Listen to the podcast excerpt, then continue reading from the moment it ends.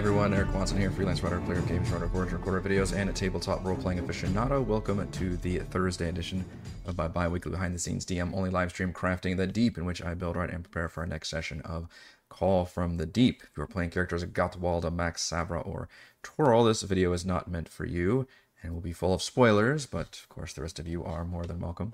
We stream our D&D sessions live on YouTube every Friday. You can join our official Discord server with invite link in the description below. If you'd like to support the channel, please check out patreon.com slash Rogue Watson. For our campaign, we use Roll20.net, and for streaming, I use OBS Studio. I also have turned off uh, the HDR on my monitor, at least for now. It was just causing me too much of a headache to try and make it all work, I guess. And and frankly, HDR content looks particularly bad on non HDR monitors. I'm realizing. I guess SDR is the term. Uh, and I have one HDR monitor and then two SDR monitors, and I was always using my, you know, streaming software in the other monitor, and every time I was looking at it, it's like, how oh, the, it just looks like it's all like I don't know, faded, and there's no, it, it looks worse. Like, why would I do something that looks good to maybe some folks who have HDR content, but I imagine a lot of folks don't have it. Uh, and plus, it's not like I'm, you know, doing high graphical intensive games or something. This is just browser windows and shit. So I think I'm gonna, for the most part, turn it off. Maybe for the Baldur's Gate um, live or not live plays, but uh, let's plays. Uh, I'll, I'll, maybe turn that back on because I'd like to have it on while I, while I, play games. That would be nice. And I think I figured out how to make sure it records okay. Uh, but I think for the purposes of doing our D and D stuff, I don't think it's it's worth doing. If any of you care, then I'm willing to listen. But um, I don't think we're gonna have to use the HDR much here. Um, and it's not like I'm missing out on much. It's literally just like browser windows and stuff for now. Uh, and hopefully the internet is working. I lost Wi-Fi earlier, but that has come back, and we're not dropping any frames or anything right now, so that's good news. I don't have to fuck around with that like we did on Monday stream. So let's have a error-free, visually fine crafting stream. We can all do this together.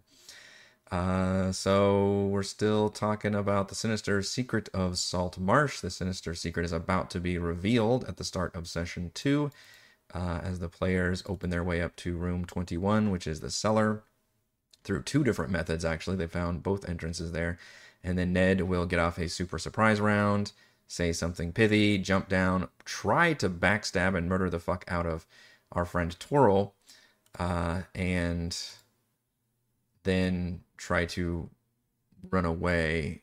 I didn't think Gottwald wasn't up this far. I don't think I moved him, did I? Um, maybe I did. I don't know. Um, but yeah, he'll try to jump down, do his super sneak attack, backstab, and then run away. I did have folks in the uh, either Discord or YouTube comment mention the fact that during a surprise round, players do not have their reaction, which I always forget, and I think all of us always forget that rule. The fact that you don't have like you can't throw up a shield spell or get an attack of opportunity or whatever else. Um, that's something I need to like write in a sticky note to remind myself. So technically, he doesn't have to disengage. He can just do his attack and then bonus action dash, which is still going to be, I think, the best method for him. Which hopefully that'll just, if it doesn't down twirl, and it may not, depends on how his you know damage rolls are. Um, then at least that puts the fear in them that there's like somebody up there running around that can stab and do that. And I may just keep him in my in my back pocket and have him keep you know harassing the players possibly um, during the same combat, or if not, then maybe when by the time they get to the cellars, he can be harassing them, or he could just fuck off, and then he's like kind of a reoccurring villain after that.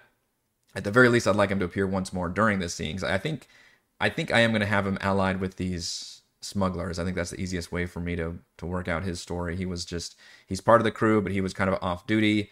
Um, and Gellan is very aware that he's part of the crew. Gellan is in on it. He's basically um, you know the face of the smuggling operation. He's got you know all of the crime and stuff. He's just kind of the the kingpin of uh, Saltmarsh. And yet, of course, if the players even try to catch wind of the fact that he's in charge of it, he will disavow everything, deny, deny, deny, like any good corrupt politician, uh, and they will not be able to um, probably catch him or enforce him, which which may be a little bit unsatisfying for the players, but that's also kind of the way life works. uh, the most worst people uh, very rarely get their comeuppance, but we will see. We will see.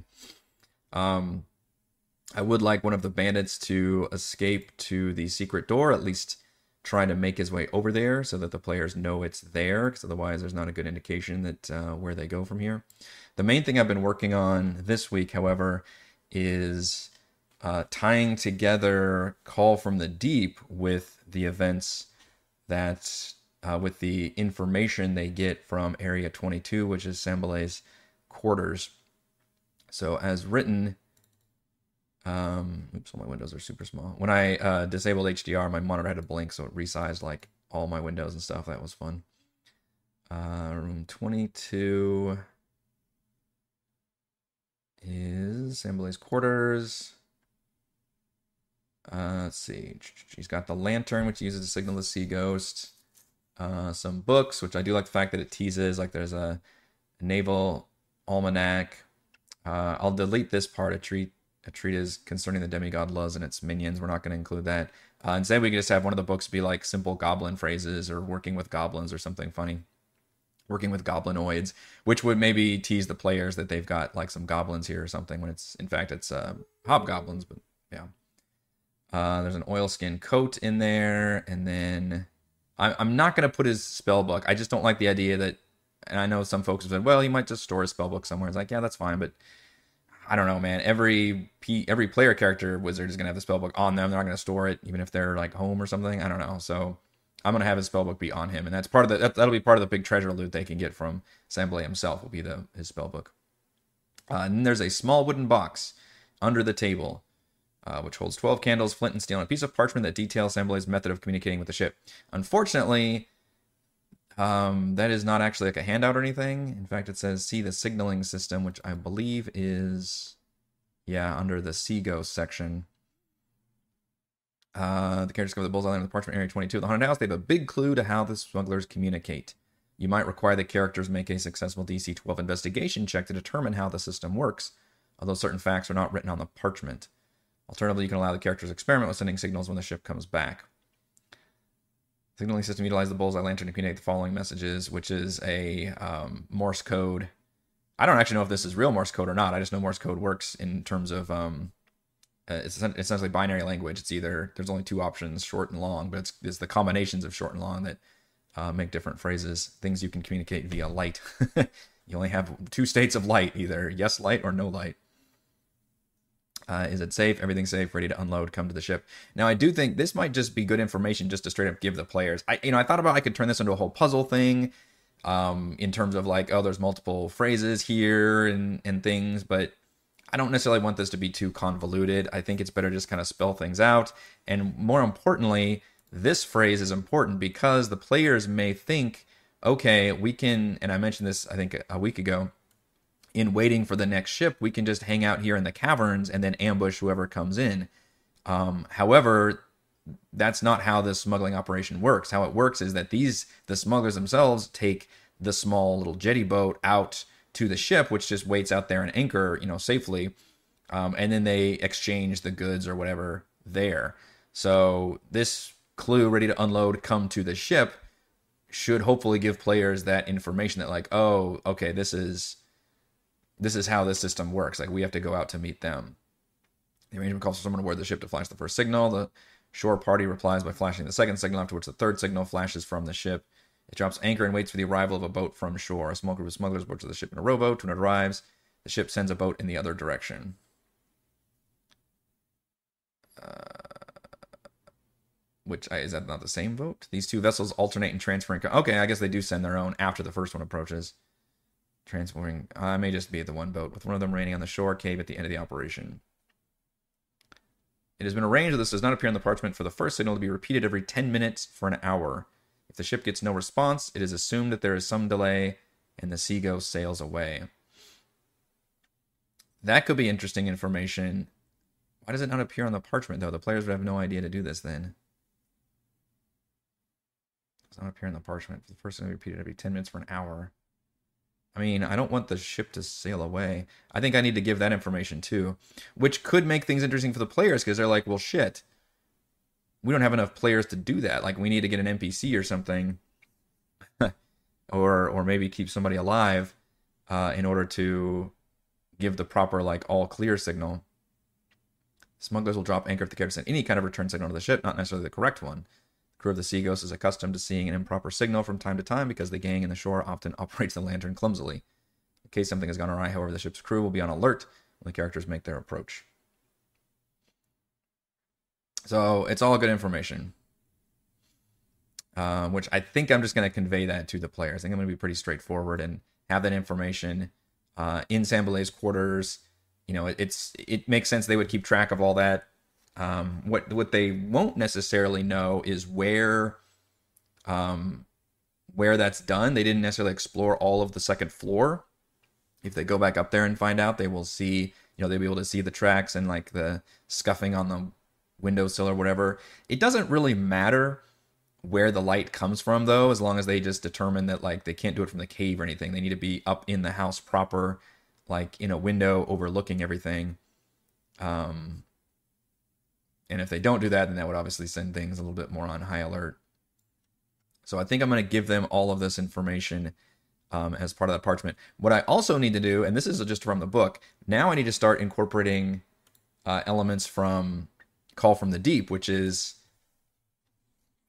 uh, working towards the the the big moment I have that's going to separate Act One to Act Two. I guess I guess it's the beginning of Act Two is the attack on Neverwinter this multi-pronged assault that everybody's gearing up for and it's kind of the elder brain slash kraken's first real like attack on the mainland so they've been gathering you know weapons and things for at least a little bit of time so something i would like to convey uh, in the parchment they require is the fact that sambalay would be keeping track of like the smuggling goods essentially. It's kind of a smoking gun, I guess, for authorities, but uh, that way he writes down kind of just a simple ship manifest thing, um, the ship, the captain, and uh, kind of like what goods ultimately got smuggled. And then what I'd like to do is convey the fact that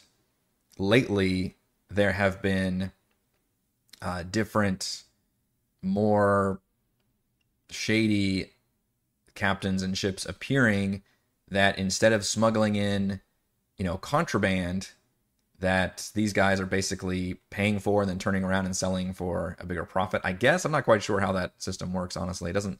I don't think it quite explains it terribly well here. It just says that they've got some um, goods here, or maybe they're just selling stolen goods that are stolen from other ships or something. I don't know. Um, but I would assume these smuggler guys are actually buying it from the ship and then they're turning around and selling it for, um, I guess, a bigger profit. But then with these later ones who are part of the actual Black Armada, they would be giving them just money and asking them to smuggle in weapons, like weaponry.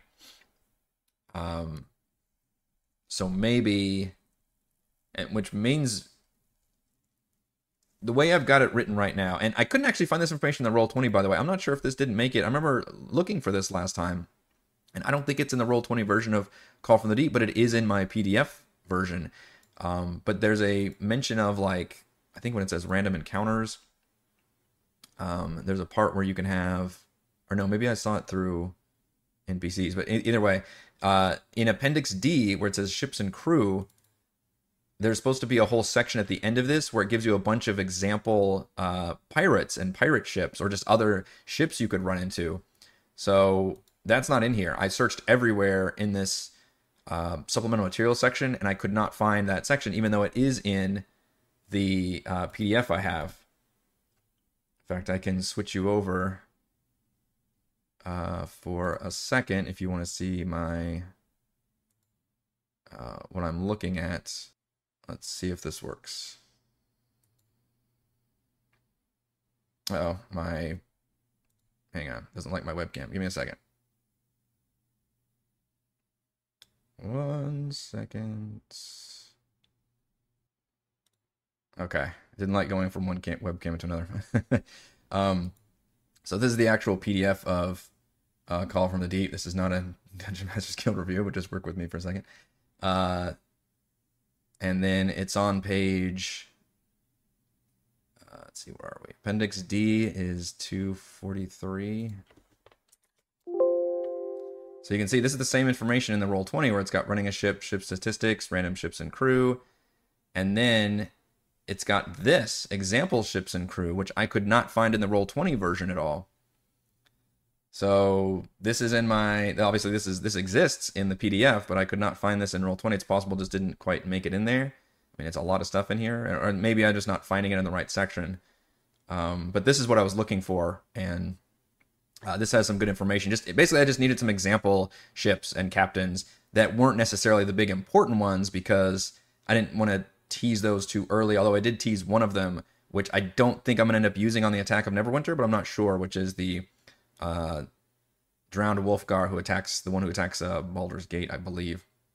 I was going to use him because he was the least monstrous of the rest. Because a lot of them are like Sahuagins or like a Slaad or um, uh, what was the other uh, a freaking Naga. Like I can't like those aren't going to be working with the smugglers. They're way too monstrous. The smugglers going to be like, no, fuck off. This is like crazy.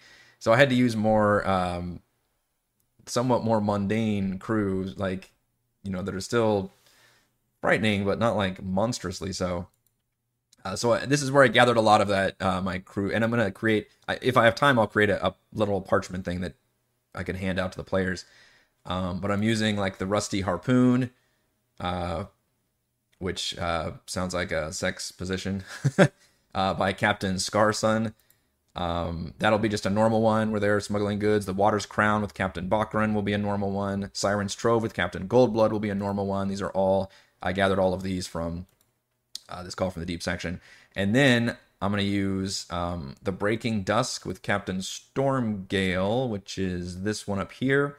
And it even specifically says uh, flies the flag of the Black Armada. So I can have, you know, a little bit of tease there and maybe, um, and this will literally be like, uh, I don't know my webcam is so freaking blasted out too. When I switched webcams, it was so bright. Um, I'll I'll have uh, basically writing in the margins of like, hey, like this guy's really, you know, and just giving notes, like it mentioned something about Black Armada and you know making little uh, like notations in the margins that should be able to uh, help the players somewhat figuring out. Uh, it's just kind of an initial tease of like what's going on here, I guess. Webcam's like, no, you need to be this bright. um, and then I was gonna have the Sunken Doom, which is Wolfgar, which is from. Um, that one is from. I'm, I'm gonna go back to the uh, the roll 20 game. Give me one second.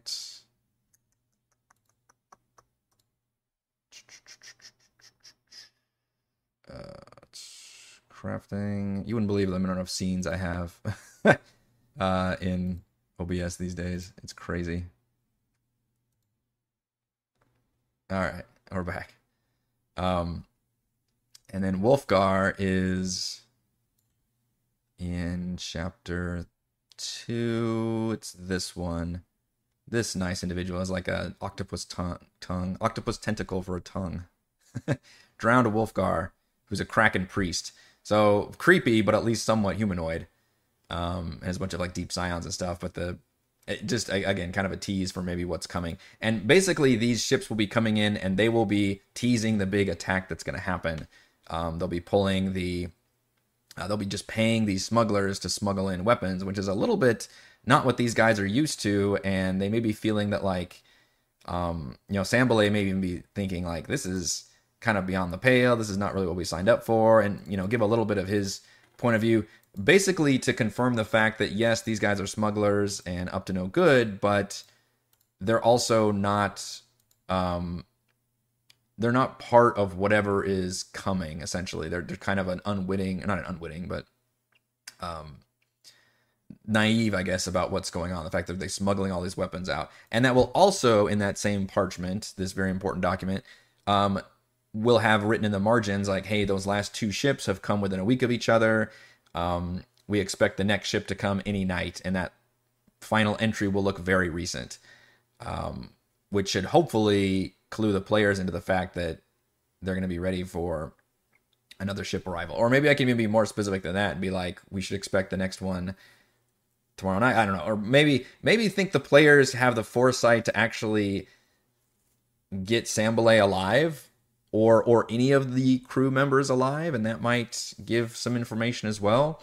Um, the big worry I have as a DM always is that you end up with this situation where the players have exhausted all the different avenues of me trying to tell them information. Uh, but hopefully they'll pick up on maybe trying to keep somebody alive, or if not, I can at least have like 90% of the information from Sambalay's quarters. Uh, now, if they miss this room and they don't go in here at all, I should be closing these windows up so you can see, that's going to be a little trickier also because I'm putting a lot of information there. Also, I realized it mentioned the fact that there's a footlocker at the end of the bed.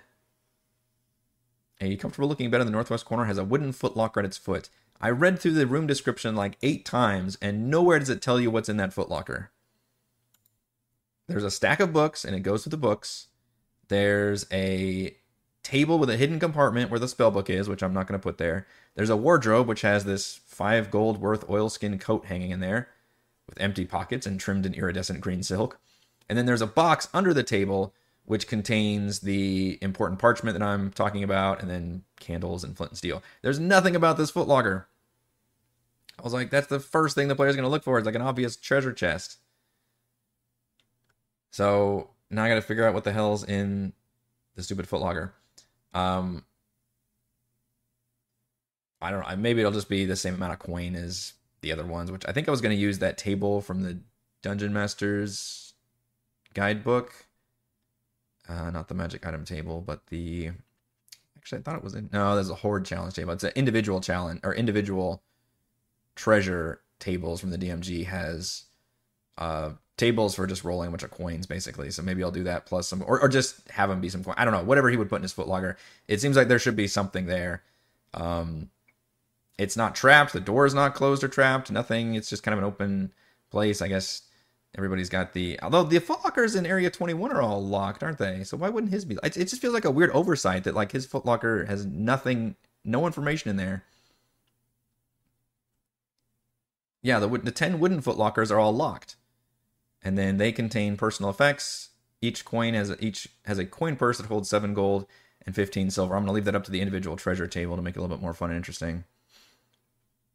So I I don't know. There's no information about what to put in that footlocker. Um, Sambalay's got some treasure on him. I was gonna have him have a coin persona, but I guess he could just have more treasure in his footlocker. Maybe his footlocker could be trapped, the old classic poison needle trap. Or uh, you know, he puts magic mouths everywhere. Maybe maybe it'd be kind of fun to put a magic mouth. Although he does that to keep keep the riffraff out. Like obviously all the smugglers would know his magic mouth trick. Um, but it might be fun for a comedic effect. to have a magic mouth appear on the door or something and be like, "Stay away, you bastards!" I don't know. Um, it, I feel like the, at least the door should be locked, or I don't know. There should be something here. Even though I do want the players to get in here and get that information. Um, I feel like the boss would have his own chambers pretty well locked, but they can also get the key off his body. Bone Toad, they do a lot of investigation perception checks. Uh, they did last session. I was actually pretty impressed. Um, at least uh, Savra did. Heather's character was doing a crap ton of investigation all around the house, but she is the intelligent wizard, so she had the good role for that. Um, but yeah, so far they've done a pretty good job of that, and maybe I don't know, maybe they have the foresight to just go ahead and do an investigation check in this room, which case I can point them towards this southwest door. A bottle of rum that has some special. I mean, you could just put a, a potion in there. Potions are always good, kind of low tier loot. Um, scrolls would be good low tier loot. Um, he doesn't. He's got his spell book on him. He has a pipe of remembrance, which is like a fun little common magic item. Uh, and then I think that's about it. I have to go back to room 27 to see. I think I also need to replace the art in room 27. And I think about it because if they're specifically smuggling in weapons lately, then that's probably what the majority of this stuff needs to be. And I need to actually include like just mundane weapon loot instead of all these casks and things. Um, especially if I'm saying that their last couple of shipments have been um, these ships that are wanting weapons in return for uh, just paying these guys. Maybe we'll search for crates, see if we can find something. Give that shipping crate. I did replace the two hobgoblins, by the way. The one that's got more hit points is the one by Sambalay, who's going to have the uh, Mariner's armor. I will keep. There we go. It's just a good, good crate ass looking crates. Uh, although this crate is awkwardly A little too fat for one square and a little too stretched for two squares. That's annoying. Can work with that. What should a crate be about? Person sized? Actually, that's not too bad. He plans for a bag of tricks this time. I mean, I think there is one in Call from the Deep, but God, Ray used the crap out of bag of tricks. That's why he went Ranger. Literally went Ranger because he loved uh, having the bag of tricks. I can just do enough of these crates to cover up these barrels. I apologize, Bear. Your art is amazing, but I am changing a little bit about how the smugglers are working here just to better fit it into uh, the call from the deep storyline. There we go. Oops. As long as I don't click them. I need to put them on the map layer though, so I don't do what I just did, which is accidentally touch them. There we go. Map layer, map layer. Uh, and then these are for bolts of silk. Maybe I could replace those too. Mm. The silk is supposed to be pretty good loot.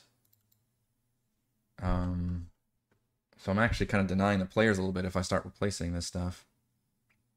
Five bolts of silk are worth 50 gold each, and the eight casks of brandy are worth 10 gold apiece at market, though the merchants of Saltmarsh recognize the goods as stolen if the characters try to sell them there. That reminds me of like a uh, Skyrim or something where goods were marked as like stolen. Oh yeah, Zamblay also has a masterfully crafted loaded gaming dice worth 20 gold. uh, I don't know if I want to do bolts of silk. I guess I could. I mean, if I wanted, if I wanted to keep that, I could just make one of the earlier ones have the bolts of silk. I was originally gonna have iron ingots because that's what it was listed in Call from the Deep, but since the map has and and since Secret Saltmarsh has bolts of silk, I could just replace maybe the most recent one before they started doing the weapons as the silk. Maybe they just haven't had a chance to um, sell them yet or upload them. No, please do not offer to do extra art addendums. That's beyond the pale. thank you. I mean, thank you for offering, but no, I can, I can throw some uh, assets on there without any problem. Bolts and casket, the same value conditions found in those area 27. Yeah, so we're gonna. Think as long as we replace the cat. Although I did I did mention one of them had like what is it, Moonshae? Yeah, wine from the Moonshae Isles. Maybe I'll replace that one then. I'll say bolts. Yeah, so I'll say silk and wine from Moonshae Isles. In which case we can keep, um, we can keep some of that. So we can keep some of the casks. I just wanted to basically convey the fact they've got a bunch of weapons in crates so that they're ready to move that, and that way the players have an excuse for when they're you know arriving with their ship they can have you know these crates. God these are big ass crates. How many would you have to be able to go? You'd have to do a couple freaking trips. But maybe that'd be more interesting. The party thinks they can split up and they'll because there's a ship that's going to go and a ship that's going to come back. So maybe we will use these caverns again. I don't know. Um, i think i'll keep i think i'll keep the art as is in room 29 um, for now and include the fact that the the silk and the wine was their last smuggled in shipment. And now they've been like reverse smuggling me trying to connect the stories together uh, by supplying weapons out to sea with like no questions asked. They've just been paid good money for it. They do get rewarded 200 gold for uncovering and shutting down the smuggling operation. That seems like a lot of money for level two, I, you know, as light as this adventure has been in terms of magic equipment and equipment in general, like they actually give you a lot of monetary value towards the end, especially with all the stolen goods you can recover. And then 200 gold. I feel like I would only give that much to the players is if they specifically did not take any of the smuggled contraband and say, we need to turn this over to the authorities. Then if you do that, I would probably reward them with that much gold. Um, but if they decide to skim a little off the top, then maybe they would get less gold. That's only if they turn it into Captain. You know what? That'd actually be a fun reward because Primewater might be the one to reward them as he wants to save face. But he would obviously, and, and if they turn the goods over to him, then he would reward the players because then he's still got the goods. It's because he's it's his fucking operation. But if they go and give it to uh, Captain Fireborn, then they might not get that'd be the more right thing to do, but they might not get as much money. Because Primewater will be like, no, my shit.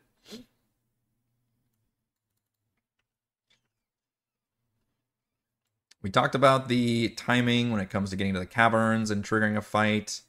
Um, a lot of it is going to depend on what the players do and, and how they do it, which is true of every session, I suppose. But uh, what the lighting situation is, I'll you know maybe have them somebody call out to them originally and give them a chance to react before immediately starting combat. I think that would probably be helpful. Um, you know, I may do is put the bandit down here and put the hobgoblin up here by Sanbalet, and then in case they want to get some instant shots off, they'll hit the weaker guys first. They will be able to short rests, certainly, and they'll probably want to do that here. And remember, our short rests are only like five minutes, so it's no big deal to just recharge the batteries after that.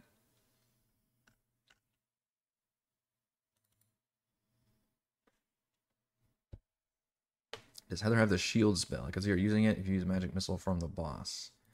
Um, I don't know, but uh, you know, players and DMs rarely get a chance to use that benefit of the shield spell, so I would not feel bad about doing that. Plus, it's not like Sanbalet knows, you know, that wizard that A, they're a wizard, and B, they have the shield spell. Uh, she does indeed. Yeah, I feel like that's a must. Like, there's too many spells that are just absolute have to takes because they're so useful in so many circumstances.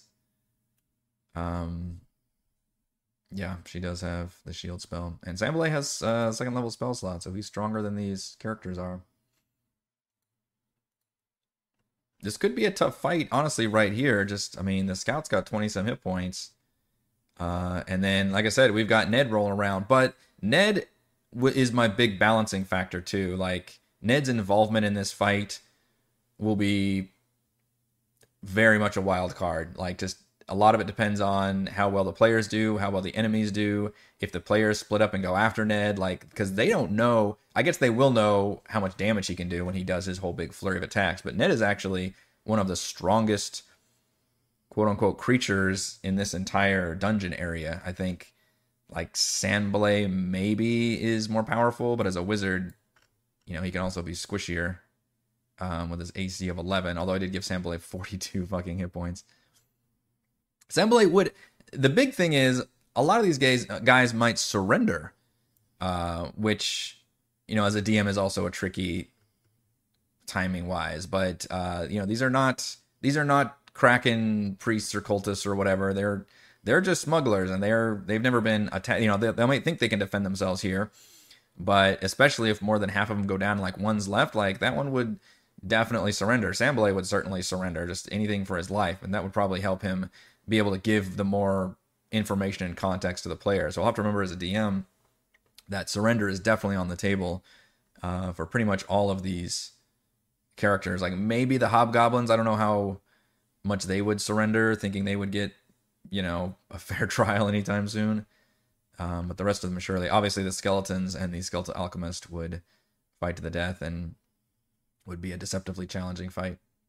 I do have to remember not to actually trigger the skeleton fight until players start walking into the room.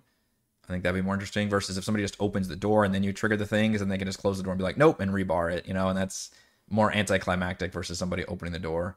So maybe I can describe the room in spooky terms and they can hopefully step in. Maybe I can describe, you know, a pile of something that looks interesting to get them to go in the, the dark room that's barred. Um, I don't know what the description of the room actually says on this one 23 light spilling in from the large room behind you barely shows the chamber is only about 12 feet across. 12 feet across? That's not true. I'll have to change that. It's clearly like 15 by 30 5 10 15 20 25 30 and the corners are filled with shadows. What little you can see is dingy and dirty. So there's yeah they open it up and just see a dark room with nothing in it Six old skeletons lurk in the shadows here. They rise and attack as soon as the characters enter the room. I can at least maybe tease the fact that there's some bones scattered about. There's a weird bit where it says uh, the skeletons are reinforced by compounds applied to their bones. Years ago, the first time they take damage from melee attack, the damage is reduced by half If the skeletons are vulnerable to that damage, they instead ignore that vulnerability for this attack. That just feels like it's too much work for me to keep up with that.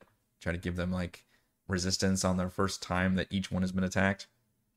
And that's supposed to be playing into the fact that it's Skeletal Alchemist. He's been like transmuting some stuff, but uh, I think that's just too much, too much context to put in there. we don't need to worry about all that. Be interesting if they can capture and then turn around and use them as an asset against the invasion later. For sure, I think that would be really fun. Actually, like prop them up and be like, all right, you need to do everything that you would normally do, and we'll be part of your crew. I think that has a lot of potential to be really fun as well. Um, so hopefully, hopefully they'll think to leave somebody alive. But if they don't, then I will step in and certainly offer surrender. Um, Sanbalet would be the best one because he's got, you know, he's the named NPC. But we could also turn like any, you know, of the randos into a character as well. Be the next Blista. Yes, ma'am. What? My tongue. What's wrong with your tongue? What's wrong? Flip. Crunching in the crayon. You you didn't eat a crayon, did you? Please don't eat crayons. Why don't you go get some water? Okay. Lord. I love to give all foes magic missiles. It rewards players with shield and makes them always a threat as enemies. I mean, magic missiles like it's a great spell because there's no attack roll. So no matter what the AC or saves your players are, they're gonna take some damage. So it's yeah, and it scales relatively well. It doesn't do a whole lot of damage, but you can spread it out as much as you want. Yeah, it's it's a great spell for uh, for DMs to use especially. Smugglers will be useful to get supplies into siege cities. A group that took over the smuggling den struck a deal with the local thieves guild to rebuild the house. yeah, that'd be cool. I was wondering to see if they would want to do something with like finding a location or a headquarters or something, but we didn't end up going down uh, that particular angle. Frankly, I don't I don't see us ever really going back or using um, Saltmarsh or this location in my particular campaign. I think we're to be, you know, if I was using Sinister Secret of Saltmarsh and you were using this more as a hub, then yeah, that'd be a, a totally different context here. Um, but instead, this is just going to be the starting point. That's basically the important stuff is um, the fact that they're building, you know, they're smuggling weapons out to sea for some reason. And then once they get to the Sea Ghost, they'll get more information that there's something going on out in the ocean, specifically pointing them to Gundarlun. I still need to figure out what exactly that piece of information is um, about where the uh, you know goods are going or where the ship has basically come from, and and that'll be you know part of the big tease. But like, there's something big coming. I would love for them to be able to take over the Sea Ghost. So that'll actually be the most the more important thing in, in this campaign, by the way. Instead of taking over the house they'll be taking over the ship, the Sea Ghost. And that's really what I've planned for. If they end up like sinking or destroying the ship, um, then we're been we're in trouble because my whole plan is to give them that ship. They can take it over. They've earned it because they'll have like you know invaded it stealthily, hopefully, and fought their way and and earned that ship as the end of this you know opening mission. And then using that ship, they can cross the Sea of Swords and get to Gundarlun and figure out the whole start of the plot, the real plot, basically. Although, also, I think while they're on route to Gundarlun, I will trigger the salvage operation mission because that will give further context to something is going on and will just be kind of a fun, uh, very lengthy scripted encounter that's a cool, like half sunken ship. Um, they will be, I think, only third level if I'm looking at my notes for salvage operation, so I may have to ease it up a little bit. Um, because they will make level three after they do the Sea Ghost. So they'll still be level two after they finish um, this little cellar and cavern, and we'll we'll see how much we get through this session. I'm I have no idea where we're gonna end things on this session. I have no clue. It's really gonna depend on what fights they trigger, uh, how much surrendering they get. I mean, they, they could skip the whole skeleton room. That would free up a lot of time. Or they could get in there and that be a big fight. Um, I expect we'll get through possibly a good chunk of it at least. Um, and then if we need to finish up this the, the caverns in session three and then plus do a lot of the in-between stuff to getting the sea ghost like we return you know to saltmarsh we give them the information we set up we figured our plans for the sea ghost we even like start off the beginning of the sea ghost where it's like we you know get things going and then we kind of find a good thrilling stopping point there. And then on session uh four would be the actual like sea ghost portion of it. So i that would be probably a good way of cutting down everything. And then i don't know how long the sea ghost itself uh, would take. That would also be like you know a couple big fights. I could if we get as far to like we're about to trigger the fight on the sea ghost then i could see the rest of the sea ghost being basically one session. Um, but if we haven't even gotten that far yet then you know and we're still uh, if, if we clean up all the caverns here and then next session for example we have to do the in-between stuff and then do like some of the sea ghost stuff and then we have to do the rest of it um, the next time the one thing i will have to do though which is going to be tricky is i definitely want a session to end after the players have commandeered the sea ghost and realize they need to basically go across the ocean um, they'll get to long rest and level up and stuff but i want to do that between sessions so that would be the main uh, stopping point there. It, it's it's tricky as you know running D and D. This is I obviously script as much as I can, but a lot of it is up to the players and the, the choices they make and uh, where I can determine where we can end the session. So at the very least, I would like to have a session end after completing the Sea Ghost, um, and then we can get our long rest, level up, and then definitely have a full session break before uh, we go into uh, salvage operation. And there are some encounters from a call from the deep. Believe it's in the beginning of chapter one. I'm getting ahead of things a little bit. I feel like I've kind of covered a lot of the sinister secret though. If you all have any more questions or concerns, definitely let me know. Um, but I, I am you know I've talked about the skeletons, the alchemist. I'm gonna replace that cursed luck stone a little bit with a just a luck stone that's cursed, I guess. Not the stats that are used in here, but like literally just use a luck stone, but maybe so it's just um attuned to you and you can't deattune to it um, until you uh, you know get the remove curse thing. I'll include all that extra bits in room 22. I'll try to come up with something for the footlocker specifically. Um, and in the caverns, you know, mostly as is, except I'm replacing the some of the casks of wine with crates of weapons just to confirm the the story here that we're smuggling in weapons to these other um, ships that have been coming through. Uh, I don't see any other big changes or concerns here in terms of having to modify too much. Um, and then once they get to the Sea Ghost, which I think I've got that set up now. Let's see if I figured it out. I think I've done all the dynamic lighting here since we did last time with all the doors and things. I did reference the original uh, written document. Um, it's it's just a little bit hard to tell because of the way the stairs are kind of interjected right next to all the doors and stuff. It was kind of tricky to see like where all the doors were, but I think I've got it figured out mostly correctly and I've put everybody basically in the spot similar to the caverns where as if they were on um alert. So it's not like you've got each individual person back in their rooms Instead, you've got everybody kind of grouped together, which would still, um, you know, if a fight breaks out, you know, on this level, which is I think the main level they would appear at, um, that would probably include these four up here and then the bandit. So that's what the captain, the wizard, and three bandits, and then you've got forget if this is the bosun. Which one is this?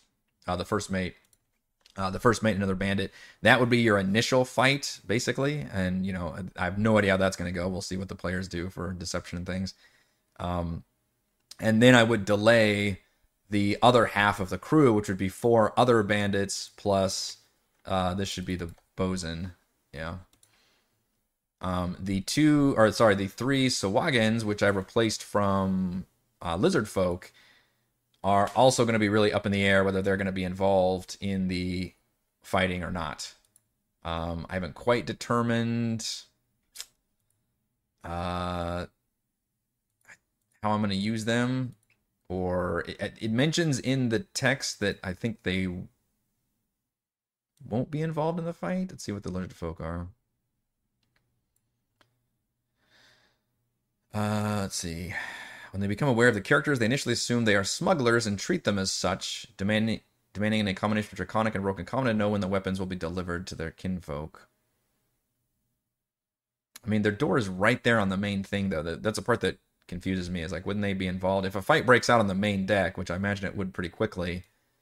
Uh, you know, are they still just hanging out in their room, like right on their side of the wall? It feels kind of weird.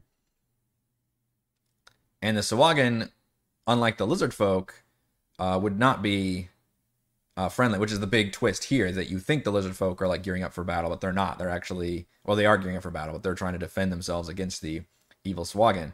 Um, shit, that's something I could keep, I guess. I do have Savra as a lizard folk, so I, I could do some of the lizard folk angle. Um, and I do plan on using them for finding out where the the final enemy thing is. But no, I want to keep the weapon smuggling to be the bad guys, the bad, the villains, the Black Armada, Kraken Society. They're the ones that need the weapons because they're the ones that are attacking uh, Neverwinter imminently, and the Sahuagin are part of that attack. And the big tease here is like, wait, why are like pirates working with Sahuagin? Like those are that is not an alliance that typically happens. Sahuagin usually don't ally with anybody, and that would tease the fact that there's some bad thing going on when all these evil factions and creatures are suddenly allying with each other. Um, so yeah, maybe I'll just include the Sahuagin as additional enemies uh, that come through. Maybe even the captain will like call, have somebody go and call for them. I think they're about as strong as lizard folk. They're not necessarily stronger. This is artwork from Call from the Deep, by the way. I'm just rolling with it because it's still pretty good. Yeah, they're still CR one half, average of 22 hit points, and they do have the multi attack, but that would shift things quite a bit. But I could also delay them by a turn. So basically, they could come probably round two into the fight, and then uh, maybe round three would be like the ones down here coming up there. So you could you could stagger that fight quite a bit. I made the Sea Ghost actually haunted. Um, there's another chance for a haunted ship in this campaign, in fact. Uh, and it's going to be the players will witness that on the attack of Neverwinter. One of the attacking ships will be a ghost ship full of ghost pirates. And those are the ones I believe that are sent to assassinate the Aboleth. And they will run into them and have to battle them, which will be hopefully pretty cool. Put numbers on all these guys too. One, two, number three. We got, we'll have another week at least to prep for this whole Sea Ghost thing, though. I wonder if this one should be number one because the first one they're going to see. Let's make that one number one. So one, two, three. Because one thing you don't want to do with this system, excuse me, have of, of numbering NPCs is you don't want to have like the first NPC they see be number four because then you've automatically told them that there are three other NPCs somewhere of of that exact stat block. So I am leery of doing that. Trying to make the most visible ones be the lowest numbers. These guys will be five, six, seven, eight.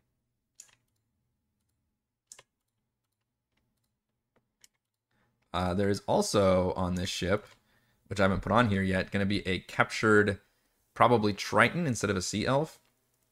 Um, somebody was probably sent by Gellan or related to Gellan just to make that a fun expanded universe connection.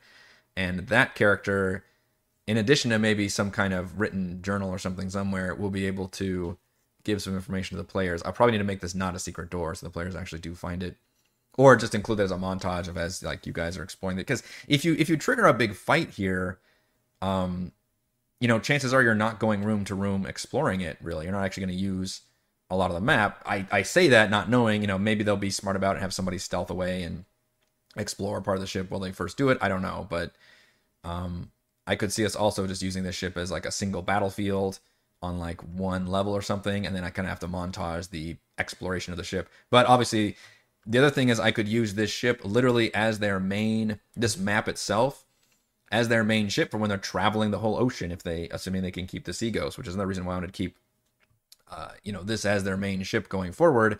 Maybe they'll have a chance to get like a flying ship or something somewhere down the lines, but Um, this could be there at least for the whole part where they have to send the ship over to the island and then send the ship back to Neverwinter.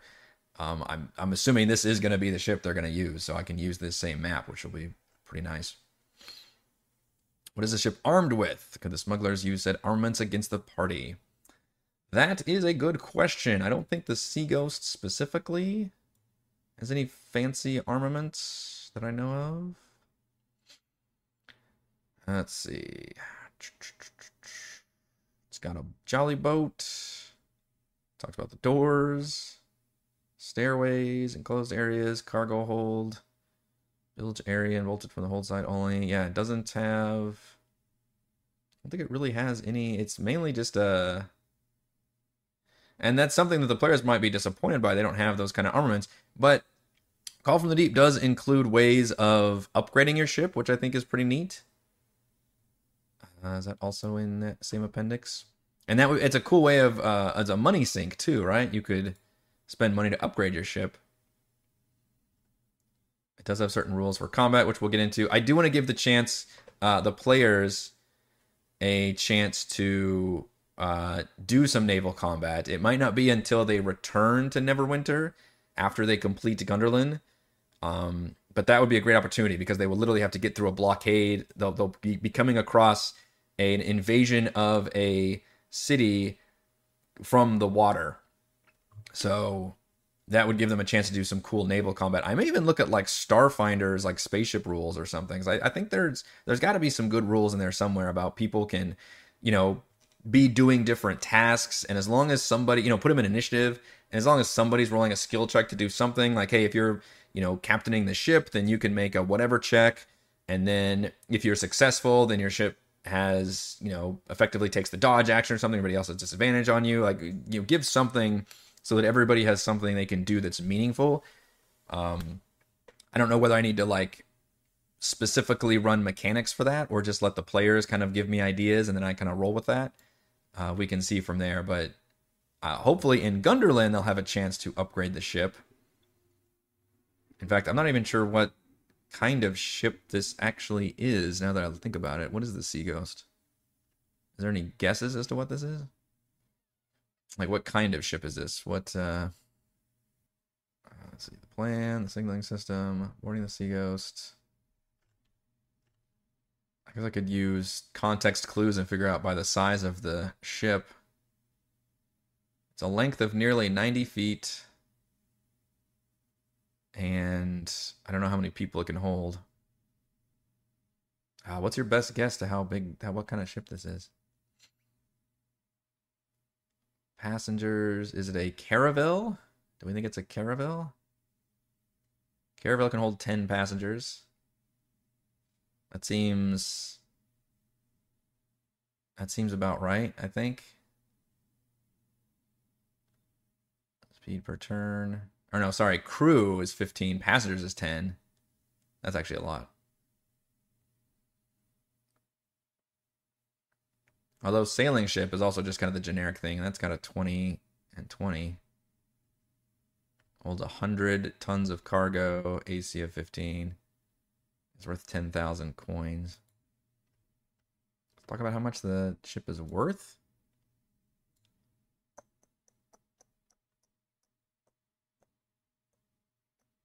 Oh, it does say they will pay for the return of the silk and brandy.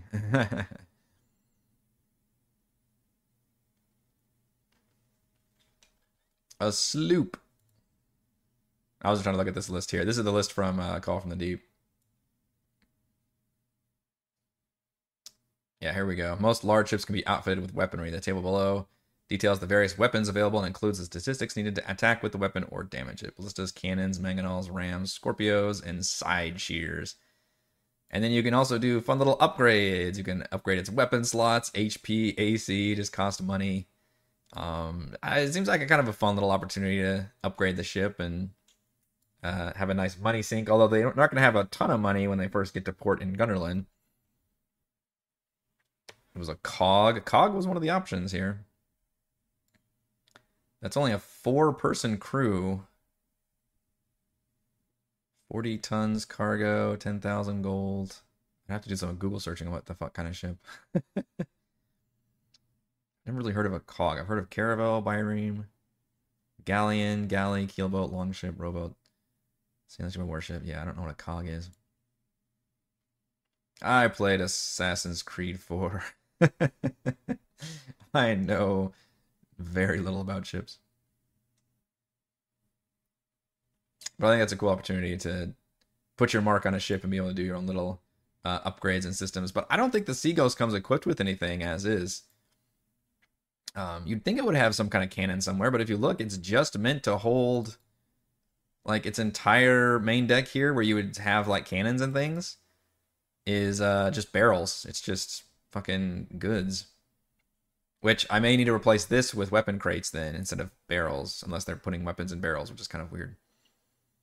Um, and then there's the bolts of silk. So I, I may need to actually upgrade this map with uh, uh, the fact that it's they are they are smugglers, but they're smuggling in. Um, I, I guess they don't care about the weapon. Once once the weapons reach the ship, they don't give a shit about smuggling anymore. They're just bringing the weapons to the bad guys. But they would be in a bunch of crates. Everybody's like cannons. Picked this book up a while ago because I love the old modules from the early 80s. Yes, I think they are from the early 80s. Um, there are three of these included in the Ghosts of Saltmarsh 5e book. Um, I am going to use. I think it's it's this one. The second one is uh, Danger at Dunwater, and then the third one in the trilogy is the Final Enemy. I'm probably not going to use Danger at Dunwater much, except for the fact that I will include the fact that Lizard Folk can point the location of the Final Enemy, and that well maybe I can include that in Savra's um, story as well, or character arc uh, and and possibly use the, the, the thousand teeth kind of legendary crocodile encounter could be useful. Uh, I will use the final enemy though as the main layer for the Sahuagin. So to stop the Sahuagin threat, they will go to the final enemy, and that's just gonna be a really fun um, Sahuagin super dungeon layer. So I, I would like to use a lot of the content from Ghost of Saltmarsh, and I've talked about this uh, in previous crafting streams, sprinkled throughout Call from the Deep to where I might not even need to use a lot of the chapter three stuff from Call from the Deep, which is designed to do all the kind of additional open world exploration stuff with additional content. But considering I'm going to be using a lot of the Ghost of Saltmarsh stuff instead, I may not need a lot of that. Cog is a type of ship that was used during the Middle Ages, mostly for trade and transport, also in war. Well, that's not very helpful. it's a type of ship. All right. Uh, a type of ship of this approximate size, maybe. Yeah, we will we will figure it out. It's something we need to kind of decide on with the ship, but we're not going to get to the ship next session. I know that we'll we'll be cleaning up the caverns, um, and we I don't know if we'll finish the caverns or not. I could I could see us going either way, in terms of we wrap up all the caverns tomorrow, uh, and caverns. I kind of doubt it, but it may happen. Um, or more likely, we will get through a good chunk of them tomorrow, and then next week we'll finish it and then get all the way to starting the Sea Ghost, and hopefully I can do a really fun like stopping point where like they make it onto the sea ghost and then like the jig is about up we're about to roll for initiative and then we can you know stop the session right there. That's always the goal is to have a cool like you know pin drop moment for the end of the session. All right i think that's going to do it for this thursday edition of crafting the deep. If you know the content please check out patreon.com slash Rogue Watson. Shouts to Platinum patrons Joe, Will, Thomas, Stan, Brennan, Genocider, David, Eclectic, Roleplay Roll, Christopher, Brian, Corey, Co at 1337, Big Nut, John F, John L, Scott, Eric, Tyler, Nathan, Camp Crystal Lake Counselor, Andrew C, Gerald, the Reldrin, Captain Woody 79, Stephanie, Andy, B01135809, and Patrick. And gold patrons, RPG Paper Crafts, Pretty Boy, and Yuma, Dead Desert Lounge, Sam, Lippy Spuds, Jerome, Nathan, Fessica, Tortoise, Scott, Repus, Karen, William, Jerry, Thomas, and Prophet. Thank you all very much for support. Uh, I will see patrons tonight for the DM Roundtable, and I will see all of you for D&D tomorrow.